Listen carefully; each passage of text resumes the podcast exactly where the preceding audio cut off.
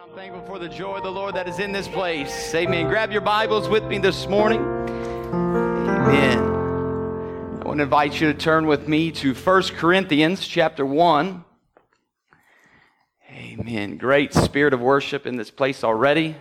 Amen. It is Pentecost Sunday. Amen. And we are thankful for that. Thankful to know who we are, what we stand for. Amen look forward to what the Lord has in store for us in this service. Amen. 1 Corinthians chapter 1, and we'll begin reading at chapter 1. We'll read verse 10 through 18. If you got it, say amen. amen. If you don't, say I'm slow. amen. 1 Corinthians 10 Paul writing here, he says, Now I plead with you, brethren, by the name of our Lord Jesus Christ, that you all speak the same thing, and that there be no divisions among you, but that you be perfectly joined together in the same mind and in the same judgment. For it has been declared to me concerning you, my brethren, by those of Chloe's household, that there are contentions among you. Now I say this, that each of you says, I am Paul, or I am Apollos, or I am Cephas, or I am of Christ. Is Christ divided? Was Paul crucified for you? Or were you baptized in the name of Paul? I thank God that I baptized none of you except Crispus and Gaius, lest anyone should say that I had baptized in my own name.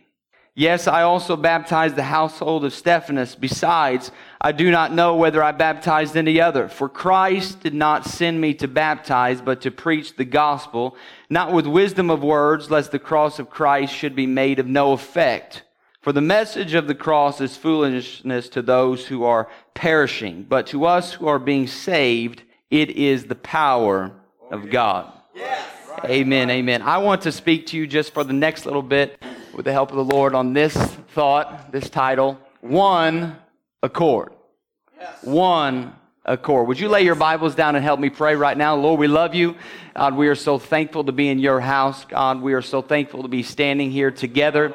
God, one united body of Christ. God, we thank you this morning, God, for the spirit that is in this place. We pray, God, that you would speak to our hearts and our minds, God. Help us this morning. Open up our ears of understanding, God. Help us to hear your word, God. Help us to challenge us and let it transform us in the name of Jesus. God, and we give you all the glory and all the praise in Jesus' mighty name. In Jesus' name. Would you say amen? Amen. amen. God bless you. You may be seated. My wife is not here this morning. She is at home with uh, the youngest one who who is teething. And man, when that guy teethes, I mean, he just he's out of commission. I mean, he's just he's a mess. But uh, he's a mess, anyways. But she's at home with him today. But when Mallory and I had uh, kids, when we had Easton, we we took that scripture, uh, train up a child in the way that they should go. We took it very seriously and and not just to train them up in in the doctrine and in the in the Christian life, you know, but in everything, you know. And, and what I have found out in in my five, almost six years of parenting is that there is a lot of training that needs to be done and still needs to be done. I mean, I'm I'm just scratching the surface, okay? But what we did is we divided up all of the different trainings for our kids.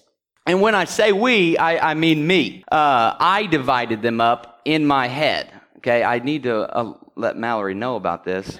Um, but me being the fair husband that I am, you know, gracious and, and fair and right, you know, I made sure, and still make sure, that these, these trainings are, are carried out exactly how I have them planned in my mind. And some of the trainings that I am over, uh, for my kids. I'm over the, the men's stuff, right? Like we're, we're, we're, Easton's been riding with me on the lawnmower since he's been about two and a half years old. Some of you are like, that's dangerous. Well, we're men, okay? We live on the edge, right? So we're training them how to mow grass. And because one day I expect him to mow the grass, right? Some of your parents are like, that's not never going to happen, okay? No, I expect that, right? So we're training how to mow the grass. And I mean, he can drive the zero turn, but I mean, my grass will not have the lines in it like I want it. I mean, he's like on a figure eight track. yesterday we were on it and he was watching me. We, we got this tree in the backyard and we would go underneath it and the branches are hanging kind of low and I would kind of put my hand out and push them over to the side, you know, or sometimes I say duck and, and, and so he picked up that I was pushing the branches to the side and so he, you know, he wants to do everything like me. So he starts, he starts taking upon himself, I'm just going to push the branches out of the side. What he didn't realize is the side I'm leaning over toward, he's pushing the branches over that side. I'm getting smacked in the face all day by branches. We were not in one accord yesterday. But that's what I do. That's some of the trainings that, that I've taken upon myself. I want to teach them how to, how to use tools, how to drive a nail, how to drive a nail safely, um, how to get the most out of a manual car wash uptown. I'm sure my father-in-law will help with that training because if you've ever seen him wash the car manually, he get Tom. Does he get the most out of his money?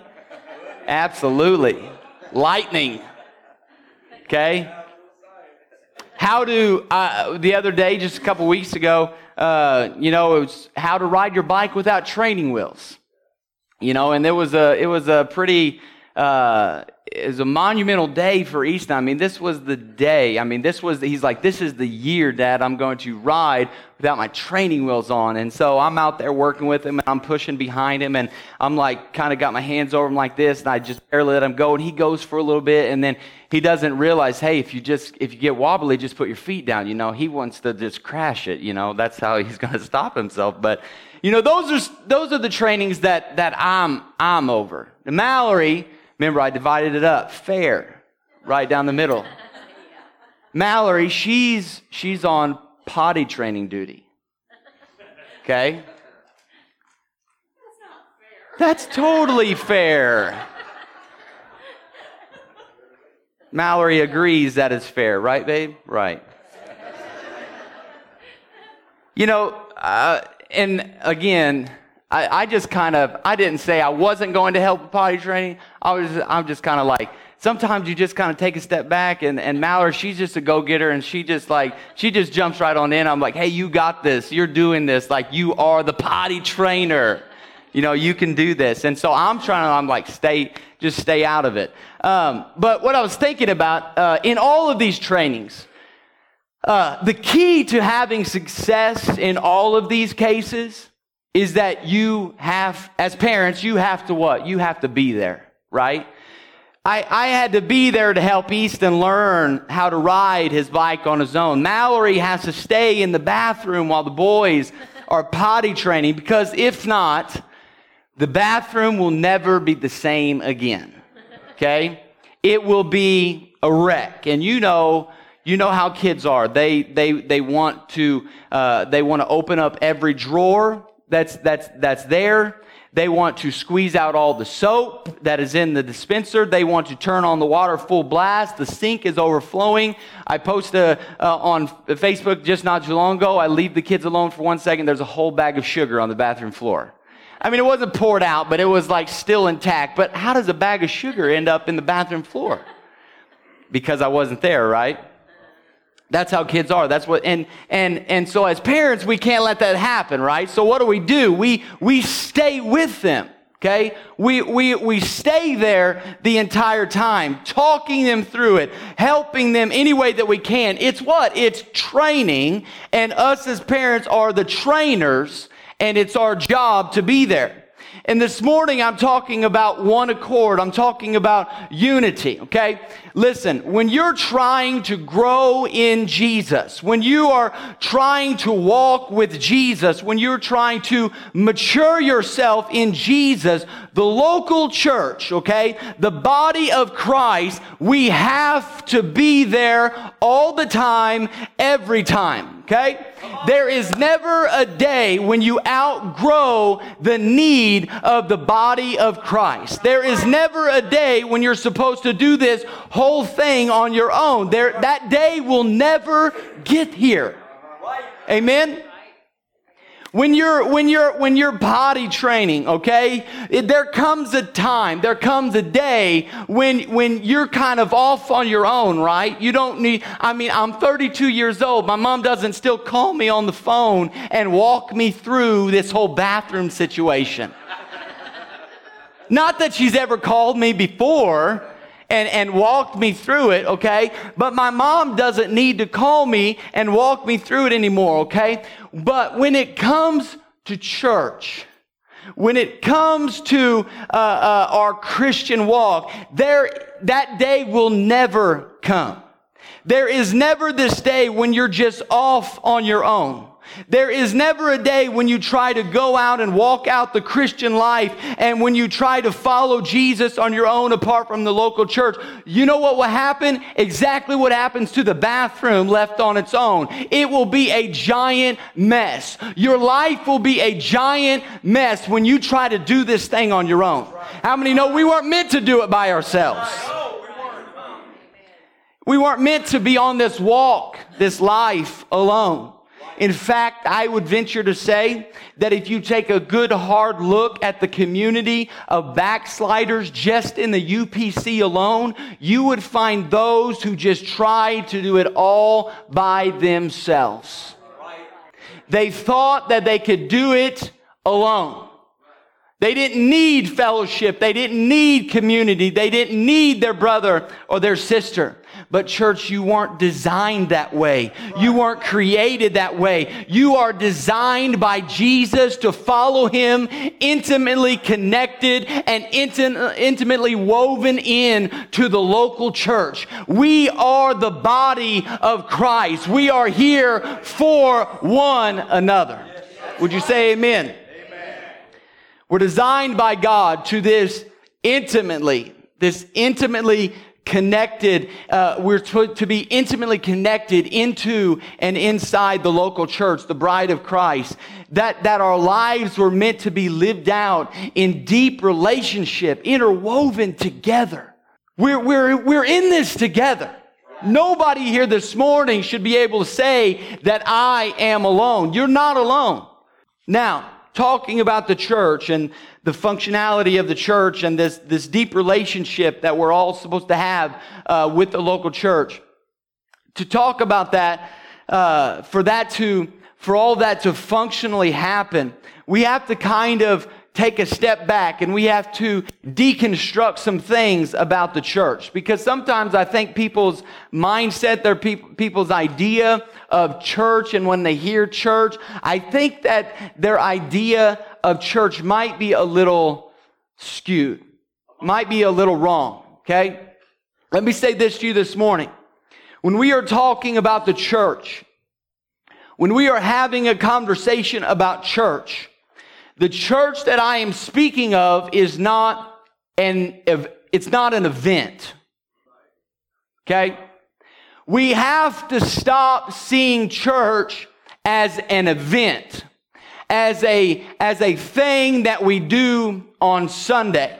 Okay? It's not just something that happens on a weekend and on one night throughout the week. You know, people have this idea, my family gets up and it's on, it's Sunday morning and we get dressed and we have church and we go to church and church is the event that we go to on Sunday and after work on Wednesday, sometimes right after dinner, we will go to church and we have church tonight. Listen, church is not an event to be attended, but it is an identity to be practiced. I'm going to say that again. Church is not an event to be attended, but is an identity to be practiced. And Paul is going to come along and Paul is going to say, Amen. That's right. It is a communal identity to be practiced, to be lived out in the context of community, in the context of the local church.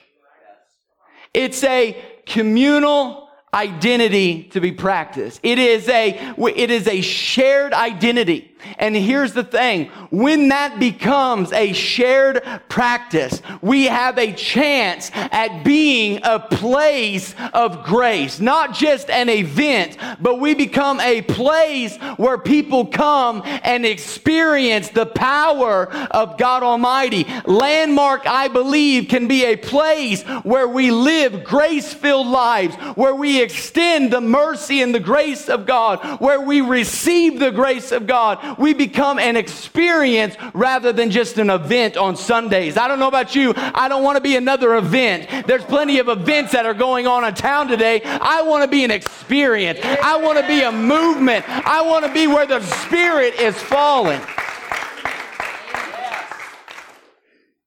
This is, this is what Paul's heart is for the church in Corinth.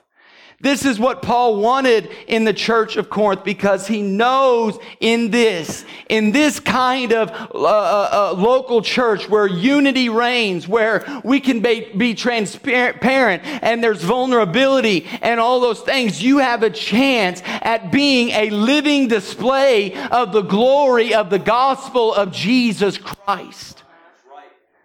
How many know that's what it's all about? That's what it's all about. The church should exist to display the glory of the gospel of Jesus Christ. You and I are here this morning not to show everyone our new outfit, not to show everyone our kids' new outfits, not to show that we know how to do our hair, but we are here to display the glory of the gospel of Jesus Christ. We are living examples of a life that has been transformed by his power. No other reason. And that becomes possible when we are united, when we are in one accord. Our community seeing Jesus is dependent upon you and I being unified. I don't know if you feel the weight of that this morning, but I sure do. That people seeing Jesus depends upon how they see. That is a driving burden for Paul. But sadly, it wasn't happening in the church in Corinth. I want to unpack these scriptures this morning in, in 1 Corinthians chapter 1. Verse number 1, Paul, the Bible says, Paul, called by the will of God to be an apostle of Christ. Now I don't know about you, but I can't I can't read the word Paul and, and not stop. And, and to really just kind of unpack Paul.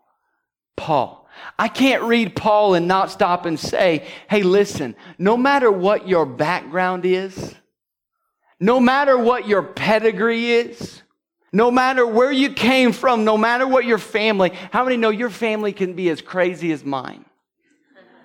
Not that they're crazy. But you know what? When I read Paul, here's what I hear you're invited. I hear you're invited.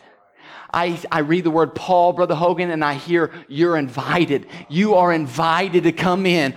Paul was a man who was guilty of sin. He was a man who murdered Christians. He murdered people who loved Jesus because they loved Jesus. And now he's one of the writers of the majority of the New Testament. And listen, I, I read the word Paul and I think to myself, no matter what your background, no matter where you came from, no matter what your past is, the word Paul says that you are invited in. Every time you read the word Paul in scripture, you should take that as an invitation. It does doesn't matter who you are. It doesn't matter what mess you find yourself in. The grace of God is not removed from you, and it's not so far reaching that it can't reach you.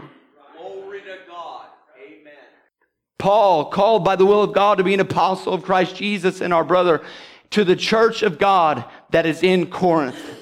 Now we've kind, we kind of have to put ourselves in, in Paul's shoes here. We kind of have to put ourselves, uh, imagine what Paul was thinking as he's writing this letter. We have to remember Paul had gone to Corinth. He had preached the gospel. He was well acquainted with Corinth. And then there was this movement where men and women heard and responded. They believed. He spent a year and a half teaching the word of God among them and planting this church. He did it in this city of Corinth. I wonder, can you feel the heartbreak of Paul as he writes this letter, knowing that Corinth was this city, knowing that this was the place where he once preached the word of God, where lives were transformed by the power of God. This was an economic hub city of the day. Corinth was the city where there were trade routes going north, south, east, and west.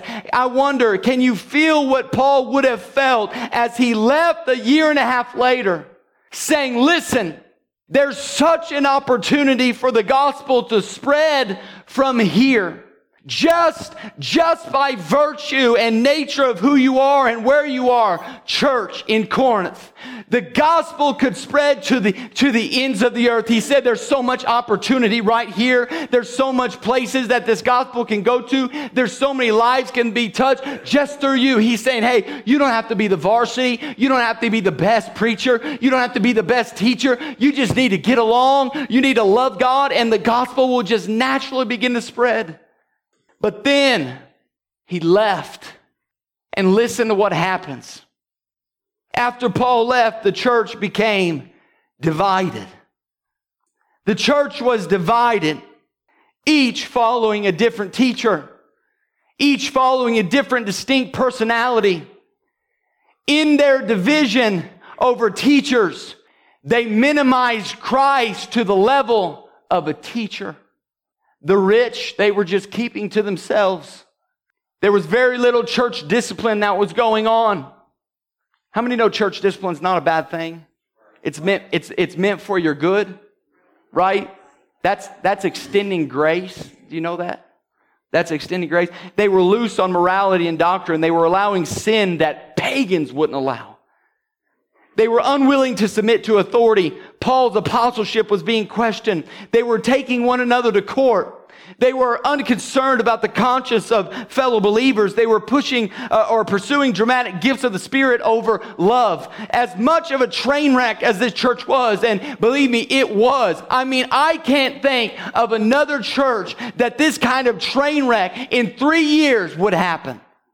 If there I read this text and I read this story and I read this letter. If there was ever a time for Paul to break out of the normal introduction from the word go and just begin to slam them, it is this church. It is Corinth. But I want you to listen how Paul addressed them. Paul says this to those sanctified in Christ called to be saints together with all those who in every place call upon the name of the Lord, both their Lord and ours. Grace to you and peace from God our Father and the Lord Jesus Christ. Paul, right here, reminds us of a couple things. He reminds us that first, the church up is made of people who are converted to Jesus, who are now Jesus followers, okay? Yes. They've been baptized in his name. They have received the gift of the Holy Ghost. That's what the church is made of. And the church is a place where people grow in him together. Yes. As much of a train wreck as this church was, look at how Paul addresses them. He calls them sanctified, holy, set apart that as much of a train wreck as this church has been, he still opens letter by saying, Hey, listen, listen, I want you to remember who you are. Yes. I want you to remember that you're holy. I want you to remember that you are sanctified saints. You are holy ones of God. Listen, church, your life might be a mess right now, and the devil might be beating you up over your past and the way you used to be. But I hear the voice of God saying, Don't forget who you are. When you are born again, you become a child of the King. Amen. We are all God's children. But sadly, what happens is, is I believe that defeat comes when people forget who they are in God. You've been set apart by God for Him, and the mercy of God is here for you. Paul's saying, Remember, remember who you are. He goes on, verse 4, he says, I give thanks to my God always for you because of the grace of God that was given you in Christ Jesus, that in every way you were enriched in Him in all speech and in all knowledge. Listen, here's the time where we've shifted from the intro, starting to get into the meat of the letter. And again, if I'm writing this letter, if I'm Paul and we're rolling back 2,000 years ago, if I'm writing this letter at this point, at least at this point, if not in the intro, in, in the intro I'm blowing them up. I mean, I am dropping the hammer. Okay? I can't believe I spent a year and a half here preaching the Word of God, baptizing people, getting people in church, and here's what you're doing. Come on, how many people would do that? That's, I would do that. Paul, I would be blowing them up, dropping the hammer. I'm coming, you know, I'm coming in like, what's going on here? Kind of like how I walk in Easton's toy room. What's going on here? I don't raise my voice that loud. I keep it at about a seven. Um, you know, if I'm Paul, that's what I'm doing. I, Brother Warren, I'm going in and saying, I see no evidence of the grace of God. I see no evidence of Jesus. Don't talk to me about Jesus. I don't even see Jesus in your life. Don't talk to me about Jesus when I don't see Jesus in your life. I mean, I'm blowing them up. I'm letting them have it right then and there. But Paul, Paul was a man gripped by grace to agree that I am not there yet. Paul knows this. He knows what he was forgiven of. He, he remembers what he was redeemed from. For the bishop, he knows grace. Yes, he does. He knows sanctification is a slow process. Yes, it is. He knows he was a man who murdered fellow believers. He knows that God intervened and redeemed him and called him home. He knows this. He knows how long it took for the grace of God to begin a real deep work in his life.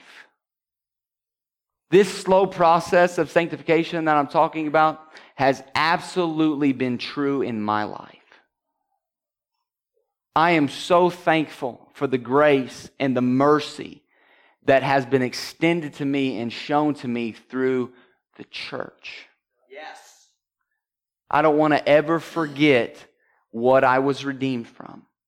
I don't want to ever forget, I, but I want to stand up here and say, Thank you, Jesus. Thank you for your grace. Church, at the end of the day, none of us are supposed to be here. None of us are supposed to be sitting on these pews experiencing the blessings of God, but grace. But grace. But God's amazing grace. Paul is a man who is gripped by this grace. And Paul, I, I don't want to confuse anyone here this morning. Paul, he's not ignoring their sin. I wonder if they, they read the opening letter like, oh, yeah, like, we're not in trouble. Yeah, you know, this is great. He's not ignoring their sin. No, no, no. He's not bypassing the fact that they are a mess right now. That only happens when we abuse grace. You abuse grace when you don't talk about the problem, when you ignore the problem. Okay? Grace doesn't say, hey, I see this in your life, I see this going on over here, but I'm not going to say anything about it. Church, that's not grace. That's cowardice. You read in your Bible, Romans chapter 1, I call that more wrath than anything.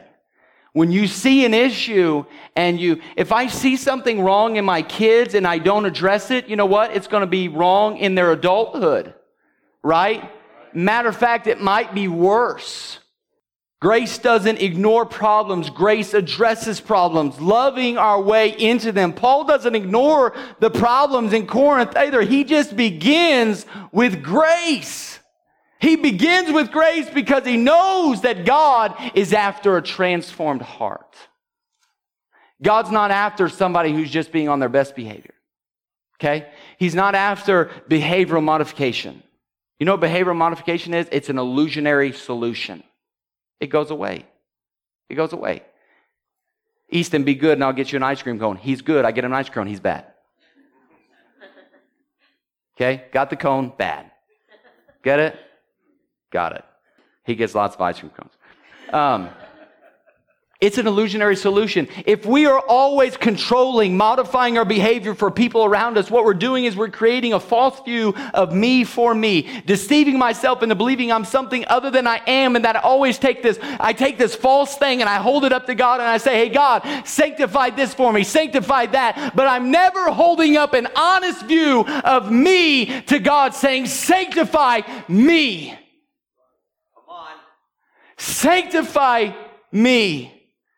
Behavioral modification, it's an illusionary solution, and God is not after that. He is after a transformed, redeemed, renewed heart. Yes. And Paul knows this. Verse 6, he says, even as the testimony about Christ was confirmed among you, the testimony here is Paul's testimony. Paul is saying, listen, I came and I preached. I preached the gospel, and then the testimony in my mouth was confirmed as true by you. This is how this works. The preacher and the hearer, they go hand in hand, right? That's what we do. We come in here, we open up the Word of God, we preach from the Word of God, and then the power and the authority and the truth of the Word in Jesus Christ is testified in your life. In your life. And church, there is no better testimony to the truth and the grace of the word that's preached in, in the gathering uh, of your love for one another. There's no better testimony than when you begin to love one another, when we are in unity, when we are in one accord. And as you dive into the community of the church, listen, you're not going to find us to be perfect. You're not, gonna, you're not gonna find any church to be perfect people. What you're gonna find is people who are wrestling through the same issues of life that you are. We are all dealing with the same fallen, fallen world that you are. That's why it's so important to understand what Paul is saying. This is his heart for the church, is his heart for Corinth, that, that this church in this city would be a living testimony, a living display of the glory of the gospel of Jesus Christ. That's his heart. That's why these words are so important that he is saying all of this because he's saying, listen, I don't want your division to remove you from this. I want you to be a living testimony of the truth and the grace of the gospel of Jesus Christ.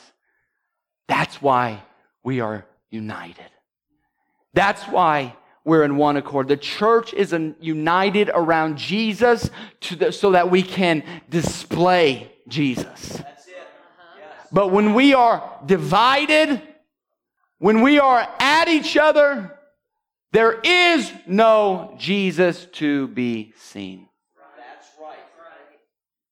This is Paul's heart. Verse 7. I love how Paul deals, deals with it. He, he says, verse 7 so that you are not lacking in any gift. Paul is starting to address the Christian problem, the part of the problem, and one of the problems was that they were divided over the gifts. Now, this division over gifts, it's just a symptom of the problem. Okay? There's a deeper root issue. And Paul is going, he's starting to get to it. He says, so that you are not lacking in any gift as you wait. Everybody say that word wait. Wait. He says, so that you are not lacking in any gift while you wait. That word wait is an, is an eager longing, yes. an eager expectation for a future event. Well, what is that future event, Paul? What are you talking about? You know what he says? As you wait, as you eagerly await as you're eagerly longing for the revealing of our Lord Jesus Christ. What I think Paul is doing here is a little bit of reverse psychology. Okay? He's kind of reminding me of the girlfriend who looks at the boyfriend. She says, I love the romantic dates that you take me out on. And he says, I haven't taken you out on any romantic dates. And she's like, Exactly. I wish you would take me out on some romantic dates. I used to do that to people on my birthday. I'd text them eh, late in the day if I didn't hear from them. I'd say, hey, happy birthday. And they'd go, it's not my birthday. I go, oh, yeah, it's mine. so mean, right? What Paul is doing here, he's saying, listen, the root issue is there is no longing for Jesus to return. He's saying, He's saying, Hey, church, I love your longing for Jesus to return, but we both know there's no longing for Jesus to return. There's no desire, there's no eagerness. And when you're not longing for Him, if you're not longing for the return of Jesus, it means functionally you want the benefits of Jesus without Jesus. You want the benefits of Jesus without Jesus. if you are not longing, if there's no longing inside of your soul for the return of Jesus Christ, to be in the presence of Jesus, you are functionally saying, I want the benefits, but without the benefit giver. I want the benefits of Jesus without a walk with Jesus. This is not just a Corinthian problem, this is an us problem. That's right. This is a, this is a me problem. I want, I want a husband. I want a wife. I want, I, I, I, I'm, I'm here. This is why I'm here. If I'm here, if I don't get it, I'm out. I'm praying. I'm praying, God, give me this job. God, I got the job. Thank you. Now, can I get a raise for this job? I'm not praying because I want a relationship with you. I'm not praying because, I mean, I think you're cool and everything, but uh, I, I'm praying because I really need this job. I really, I really need it. We want, we want the blessings of God, we don't want God. We want Jesus without Jesus. I'm not really all interested in Jesus myself. I just really need this to happen in my life. If this seeps into the church, it will always lead to division in the body. Yes. Yes. Always. You know why? Because you're not living for a greater day to come. You're living to maximize today.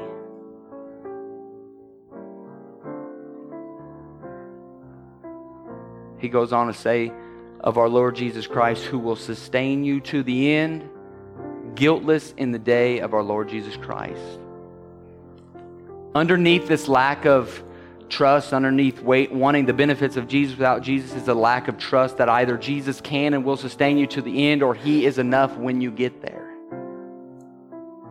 It's a lack of trust either way that he will sustain you to the end or that He is enough to satisfy your soul.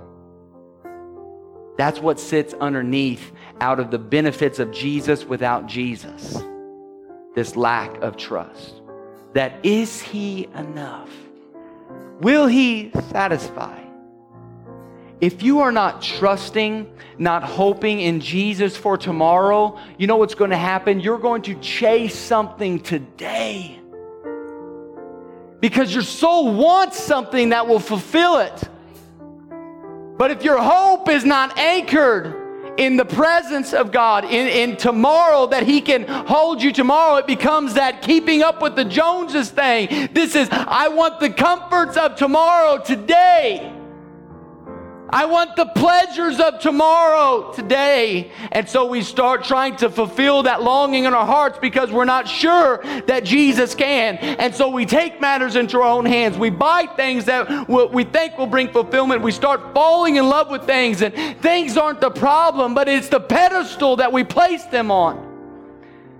We think this thing can fill me. This thing can satisfy me. You know what this thing becomes? It becomes an idol. Come on. It becomes an idol.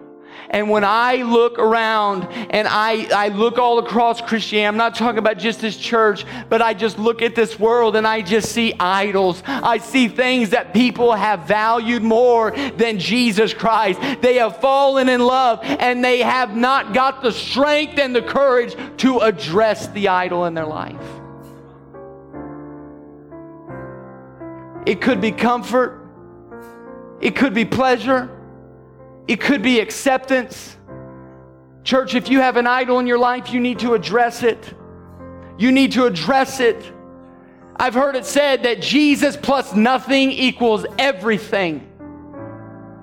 I want you to get that this morning. Jesus plus nothing equals everything. So many times we go through life and we think, I got to have Jesus plus this, Jesus plus this, Jesus plus this thing. You know what you're trying to do? Jesus without the uh, having the benefits of Jesus without Jesus. When you have Jesus, you have everything that you will ever need. Yes.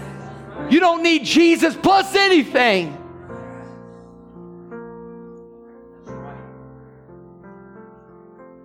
I just need Him.